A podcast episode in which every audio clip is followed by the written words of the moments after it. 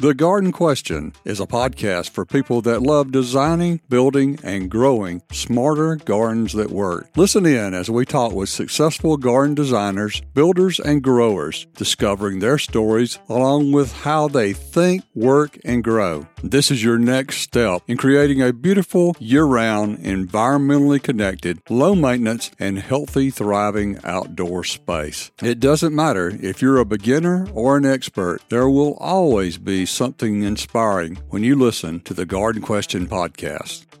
Hello, I'm your host, Craig McManus. Erica Glasener is a plant lover, horticulturalist, writer, author, and a speaker.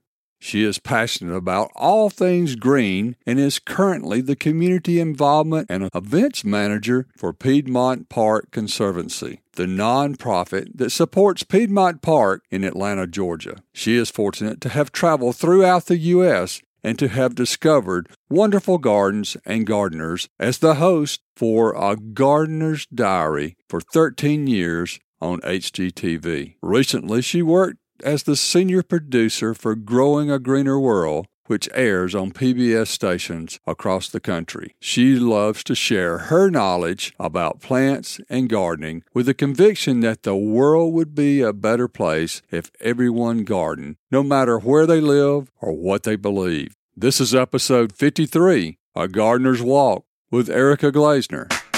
You're invited to engage with us on Instagram at the Garden Question Podcast. If you'd like to email me directly, the address is question at thegardenquestion.com. That's question at thegardenquestion.com. Please remember, your ratings and reviews are always appreciated.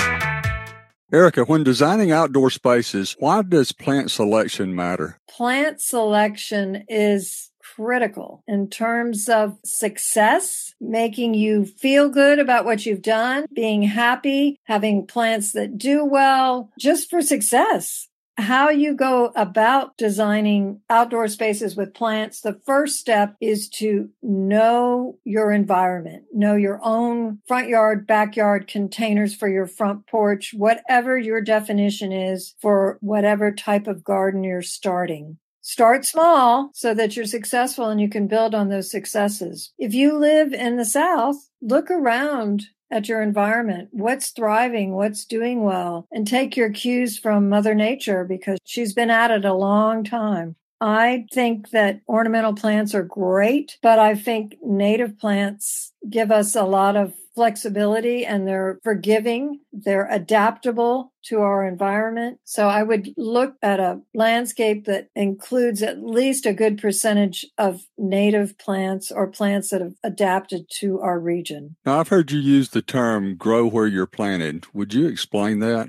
Yes, gardeners, I think a lot of times we are tempted, understandably, by the beautiful photos we see in magazines or books. We don't have a lot of magazines anymore, I guess, so it's online, or the gardens that we visit in other places. Maybe you visit a garden in Connecticut and you come back to Georgia. Maybe you saw the most beautiful delphiniums in Connecticut, those delphiniums are getting the type of weather that they're going to thrive in. In Georgia, you're probably going to be better off to have larkspur. They won't be as big and they won't be as sexy, but they'll be successful and they'll give you a similar type feel.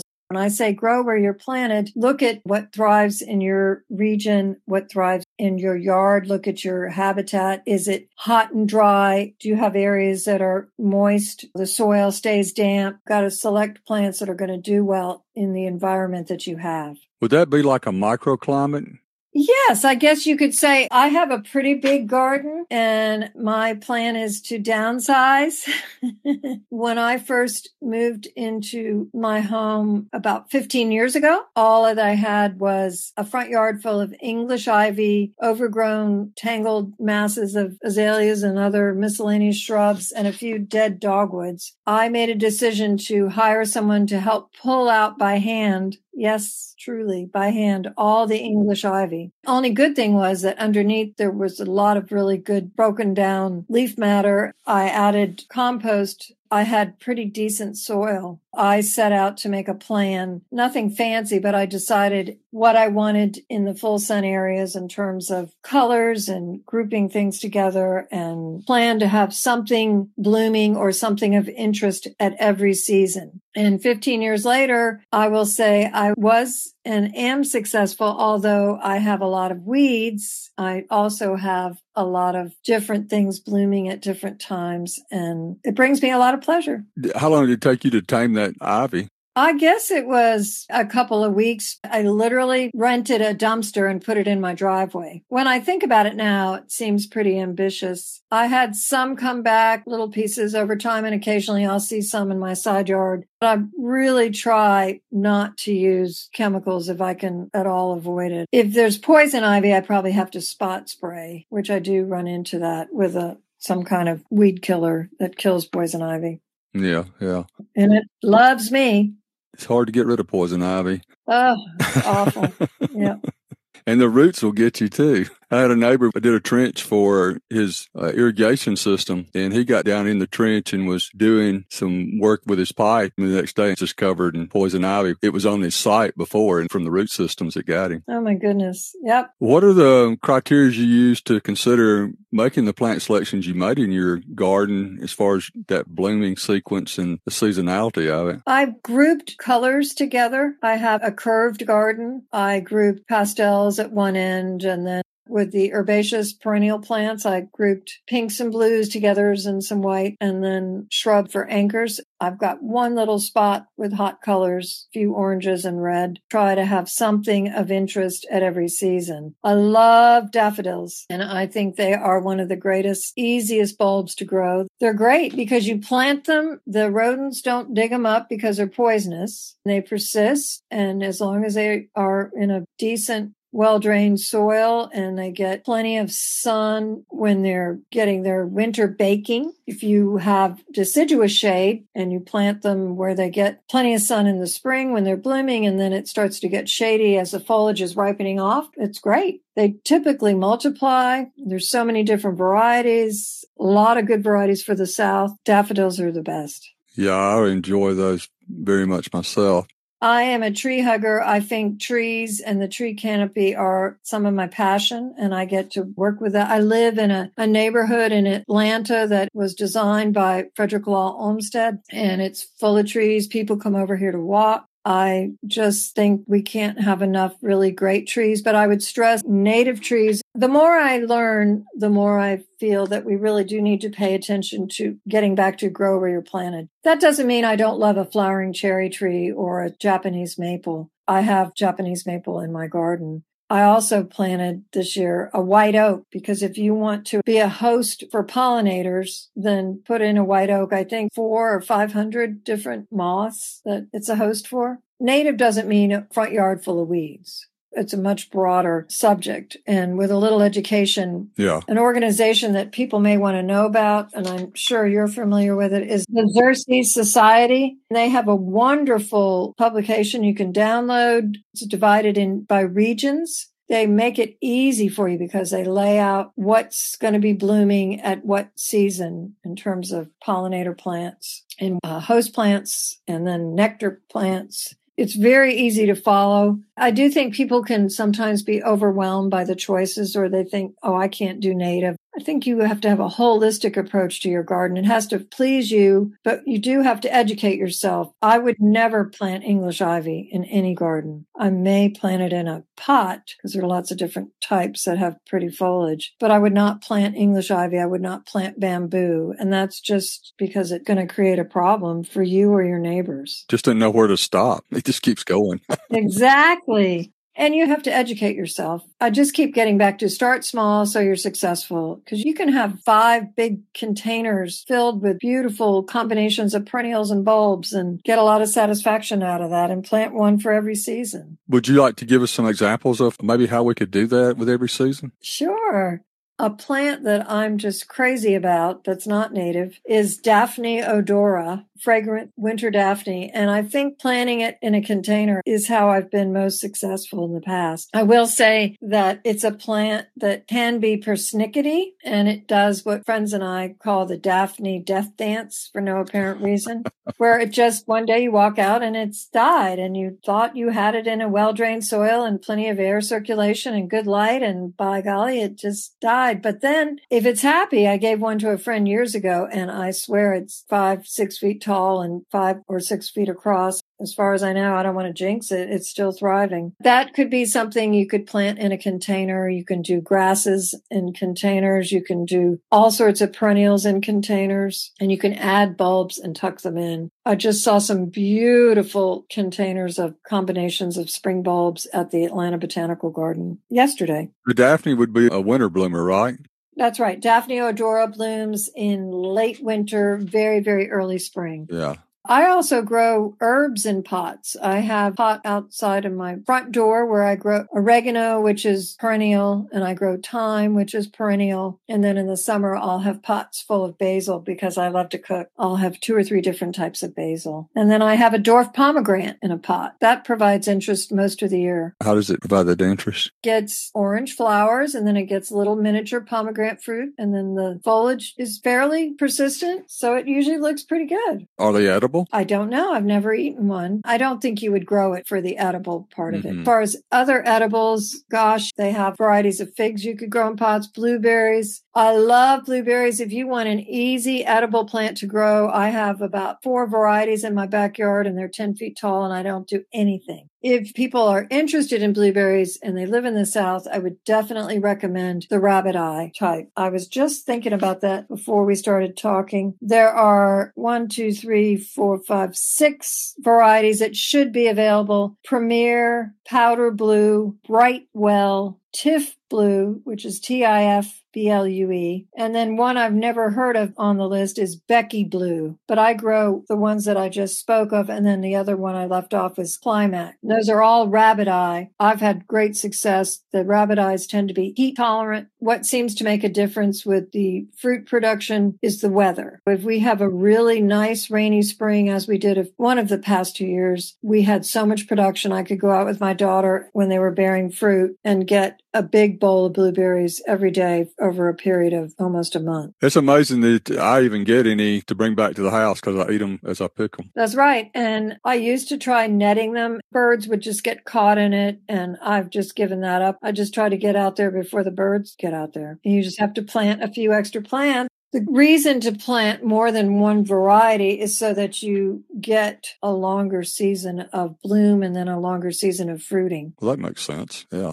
What's your favorite plant? It's hard to pick just one. It depends on the season. Magnolia macrophylla is on the list of my top 10 favorite plants. It is beautiful, big, bold. The flowers are huge. They're fragrant. The leaves are big. It's a native. The only thing I've ever heard about it that surprised me was that the flowers can be toxic to bees. It's pollinated by beetles, which is not surprising because of the white flowers. Despite that, I've never seen any bees around mine. I have a one in the backyard. I have a deck off the back of our house and it's up one story. And so we look out to the magnolia when it's in bloom and the leaves are long and they're so beautiful. They're bright green and the flowers are big and fragrant. As the leaves turn in the fall, they get silvery on the undersides. And then when they fall on the ground, I think they're beautiful. You can hire someone to pick them up if they bother you. They're attractive I like plants that look good more than just for a few minutes. Have an interest year round. Right. That said, I also love the Arkansas Blue Star, which is called Amsonia hubrichtii, and it looks like a miniature willow throughout the spring and summer. It has pale blue flowers. They're not too showy. They appear in the spring. And then in the fall, it can turn just butter yellow before the needles turn brown and then drop off.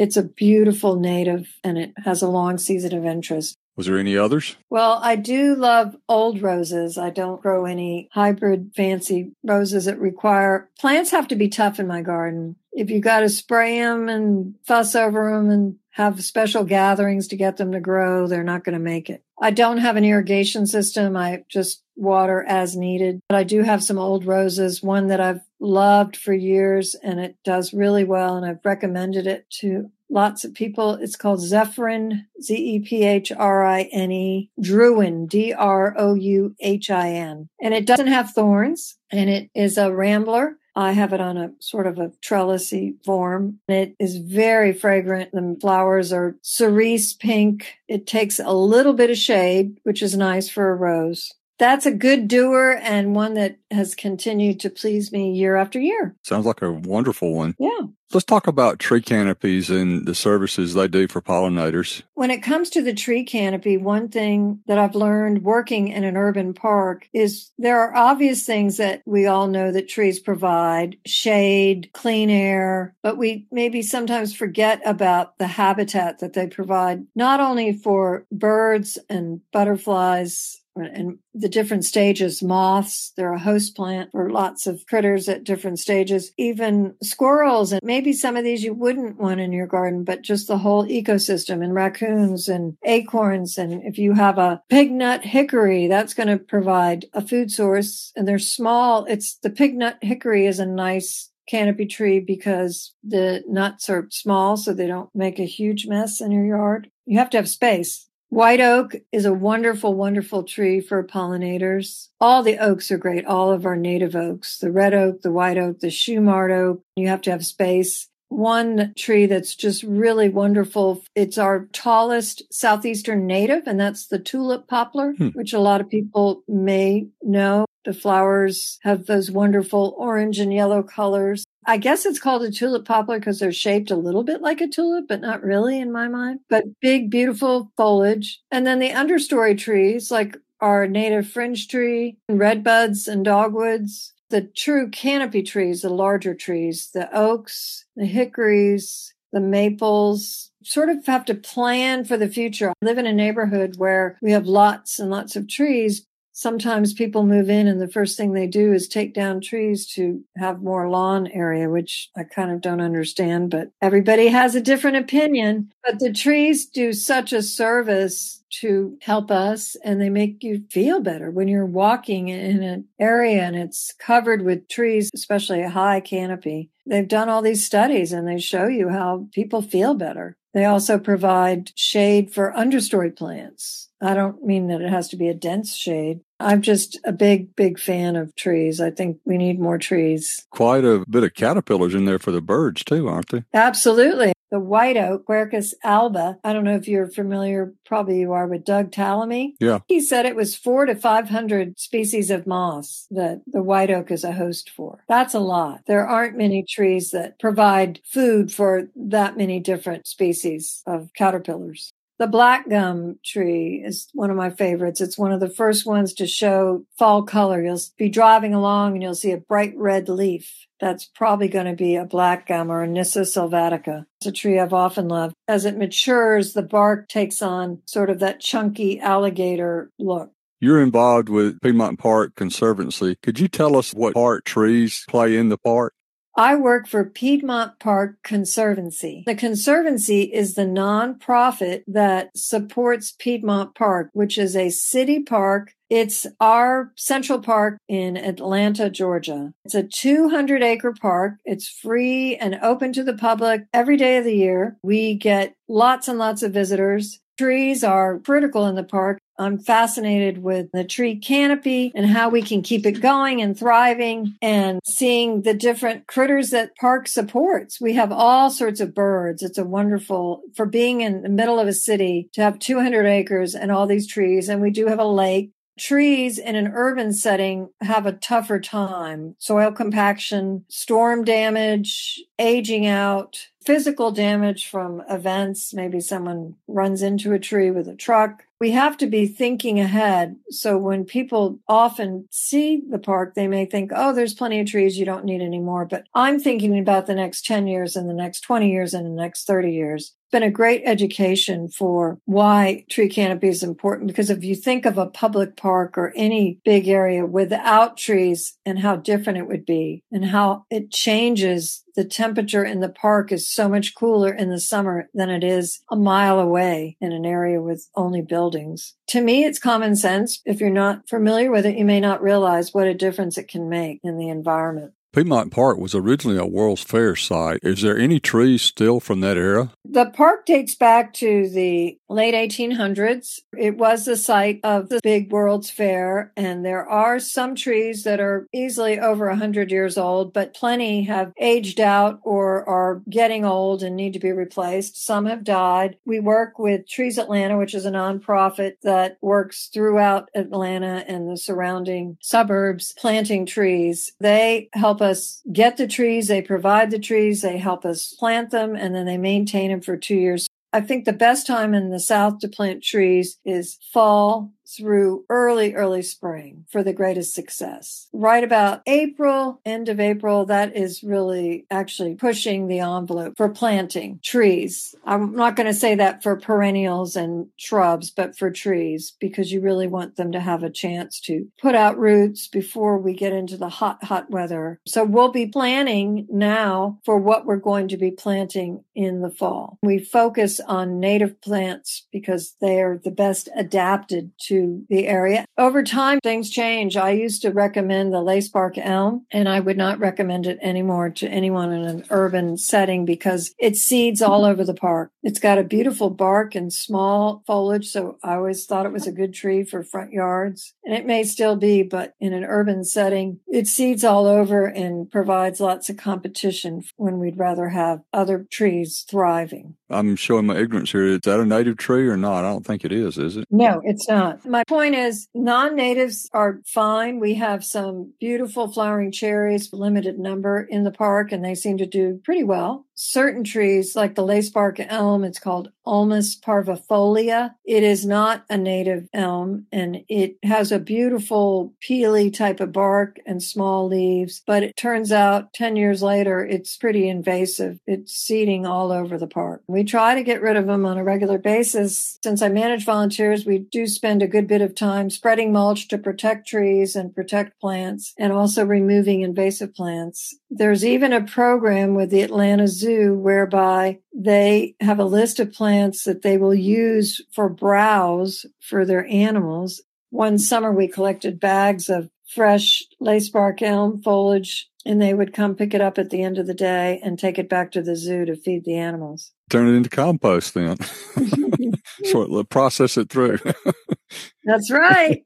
Do you know which animal like that? They have a very long list of who eats what interesting to me is that they did not want any English ivy or Japanese honeysuckle. There were certain things that you could not collect. What is your earliest garden memory? My grandmother grew up on a farm in Wauseon, Ohio.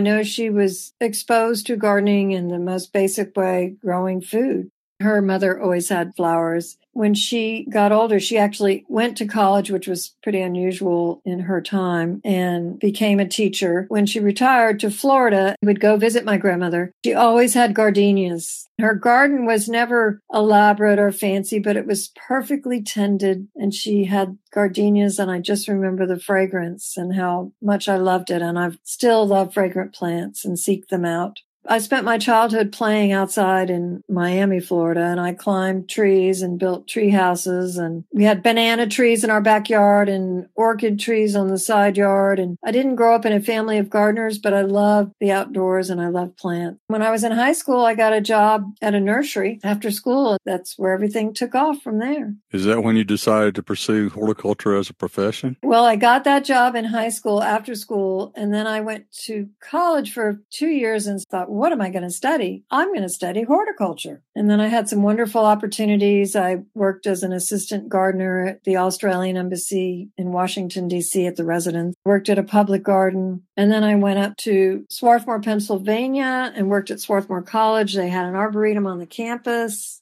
I was being paid to learn. It was wonderful. Then I started writing about plants fortunate that my mother is an English teacher and helped me with all my editing and all my writing. Did you think that writing would lead to you becoming a garden communicator? I never had a big plan. I one thing led to another. I still enjoy writing, enjoy communicating about gardens, and I still give lectures, not as much as I used to, just because I'm pretty busy with my job. And then I had an opportunity to host a gardener's diary on HGTV, which was just wonderful. And I did that for 13 years. Traveled around the country, meeting great gardeners, learning all about why they do what they do and how they do it. Everyone from Gordon White, the a real brain surgeon in Austin, Texas, who gardened for therapy and relaxation. I said, What about your hands? He had to be careful people that lived in the school bus in Tennessee and the people that had a beautiful olive orchard in California. The common bond for why I enjoyed working as a host for a gardener's diary, the people and their stories. They were so great. Each one was different, but they all left an impression on me every time it was humbling to find out what I didn't know. I think that's the great thing about gardening is anyone can do it. Anyone can start at any time and you can always learn something wherever you go. It doesn't take much to get that satisfaction. I still get a thrill when I go out and I see the first snowdrop in my garden or on the sidewalk blooming down the street from me. I still get pretty excited about it everything starts blooming like this time of the year. You walk around the yard and you see what's about to bloom and you have that anticipation. A friend of mine used to joke about this, but we'd say, well, you should have been here yesterday or come back next week. and I think as gardeners, it's the anticipation as much as anything else. I enjoy visiting gardens even in the winter because you can see them from a different perspective. You can see the bones of the garden, whatever you want to call it, the framework. I just feel fortunate to do what I do. And I think if I can inspire people to plant a tree or to stop literally and smell the roses, I feel that's a great thing. Any new projects as far as books or anything like that? Oh, gosh, no, not right now. Books are hard. I, I really enjoy writing articles because they're manageable, but a book is such a big commitment. I've co authored a couple of books with Walter Reeves we wrote the Georgia Gardener's Guide and then month by month gardening in Georgia. And then my own book is Proven Plants Southern Gardens. And I'm still selling that. People tell me it's useful. What do you wish people would do differently when designing or building or growing a garden? I think having a plan or getting advice if you don't feel confident to draw that plan. I don't mean an elaborate, fancy plan. I mean a plan as to what do you want out of your garden? How much time do you realistically have to spend maintaining it? What's your budget? Starting from that point and then moving forward from there so that you have success. And also don't feel pressured to have the perfect lawn because if you live in the South, forget about it. The only way to have a perfect lawn is with lots of chemicals and fertilizer. Do you have a funny plant or garden story for us? A funny story from when I worked as a host on a gardener's diary. We traveled around the country and went to all types of gardens. My producers thought it was great fun to try to put me on the spot in terms of they'd always say, Erica will eat it because she'll eat anything. I've been known for my appetite. I'm a normal sized person, but uh, I, I'm known to be hungry. There would be blueberries in someone's garden. They'd say, Oh, Erica will eat some of those. And I have a good sense of humor about it because I do like to eat and I love to cook, but I'll try most things. Who has been your biggest influencer? My biggest mentor was Judy Zuk, and Judy was my boss when I worked at Swarthmore College for the Arboretum. Then she went on to become the director of the Brooklyn Botanic Garden. And she just was one of those people that empowered you and made you feel that you could do anything also felt that if you did a good job, it just made her look better. So it was just a win-win situation. And she probably one of the most influential people in my horticultural career. She was very knowledgeable, very kind, very gracious. She went on to the Brooklyn Botanic Garden, which is a huge garden. And unfortunately, she passed away at a pretty young age. And I went to the service and everybody there from the borough managers or whatever they're called to the people that visited the garden to all of her friends and other mentees, I guess you would call them, was there. And she just was inspiring and kind. What's your most valuable garden mistake? I started a landscape business after college when I didn't know anything. And I think we replaced the same tree three times because my mother's friend was trying to be nice and hire us, did not pay attention. We were putting the wrong tree in the wrong soil knowing your environment, taking time to soil test or adding soil amendments, making, doing the prep work. I think that would be it. And now what I've learned in recent years about how to plant trees has changed. The current recommendations are to dig a bowl not a hole when planting a tree, making sure that the roots are not wrapped around each other. That's been very interesting. Seeing better success, especially with the trees we plant in the park. We dig a bowl, we don't dig a hole, we don't amend the soil, but we do want it to drain. We try to avoid planting in 100% clay. What are you planning on applying to your garden this year that you learned last year? I'm not going to add a lot more to my garden. I'm trying to reduce it because it's just too much maintenance. I can't keep up with it. Erica, tell us how people may connect with you. Best way to connect with me would be to email me at Erica, E R I C A L G, that's L as in leg, G as in girl, at mind spring, M-I-N-D-S-P-R-I-N-G dot com. This has been episode 53, A Gardener's Walk with Erica Glasener. Thank you, Erica. You're wonderful. The goal is that every episode is valuable and well worth your time please generously share the Garden Question podcast with your friends, relatives, and neighbors. Check out our website, thegardenquestion.com, for links, resources, and where you can listen to every episode again and again. You will not want to miss a weekly episode, so please subscribe to the Garden Question podcast with Craig McManus on your favorite listening app. Keep on designing, building, and growing a smarter garden that works.